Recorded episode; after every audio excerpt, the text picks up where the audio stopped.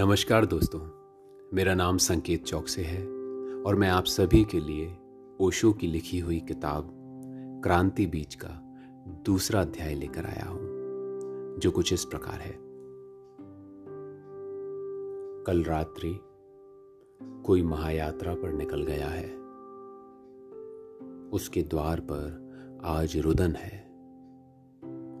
ऐसे क्षणों में बचपन की एक स्मृति मन पर दोहर जाती है। पहली बार मरकट जाना हुआ था। चिता जल गई थी और लोग छोटे छोटे झुंड बनाकर बातें कर रहे थे। गाँव के एक कवि ने कहा था, मैं मृत्यु से नहीं डरता। मृत्यु तो मित्र है। यह बात तब से अनेक रूपों में अनेक लोगों से सुनी है। जो ऐसा कहते हैं, उनकी आँखों में भी देखा है और पाया है। कि भय से ही ऐसी अभय की बातें निकलती हैं। मृत्यु को अच्छे नाम देने से ही कुछ परिवर्तन नहीं हो जाता है। वस्तुतः डर मृत्यु का नहीं है। डर अपरिचय का है। जो अज्ञात है, वह भय पैदा करता है। मृत्यु से परिचित होना ज़रूरी है। परिचय अभय में ले आता है। क्यों? क्योंकि परिचय से ज्ञात होता है कि जो है, उसकी मृत्यु नहीं है। जिस व्यक्तित्व को हमने अपना मैं जाना है, वही टूटता है। उसकी ही मृत्यु होती है। वह है नहीं, इसलिए टूट जाता है। वह केवल संयोगिक है।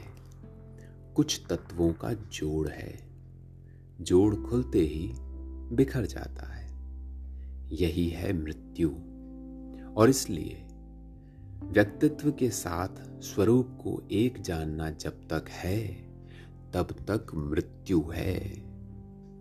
व्यक्तित्व से गहरे उतरें, स्वरूप पर पहुँचे और अमृत उपलब्ध हो जाएगा। इस यात्रा का, व्यक्तित्व से स्वरूप तक की यात्रा का मार्ग धर्म है। समाधि में मृत्यु से परिचय हो जाता है। सूरज उगते ही जैसे अंधेरा ना हो जाता है, वैसे ही समाधि उपलब्ध होते ही ना हो जाती है। मृत्यु ना तो शत्रु है, ना मित्र है। मृत्यु है ही नहीं।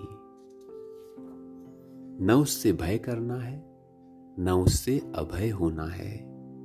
केवल उसे जानना है। उसका अज्ञान भय है। उसका ज्ञान अभय है।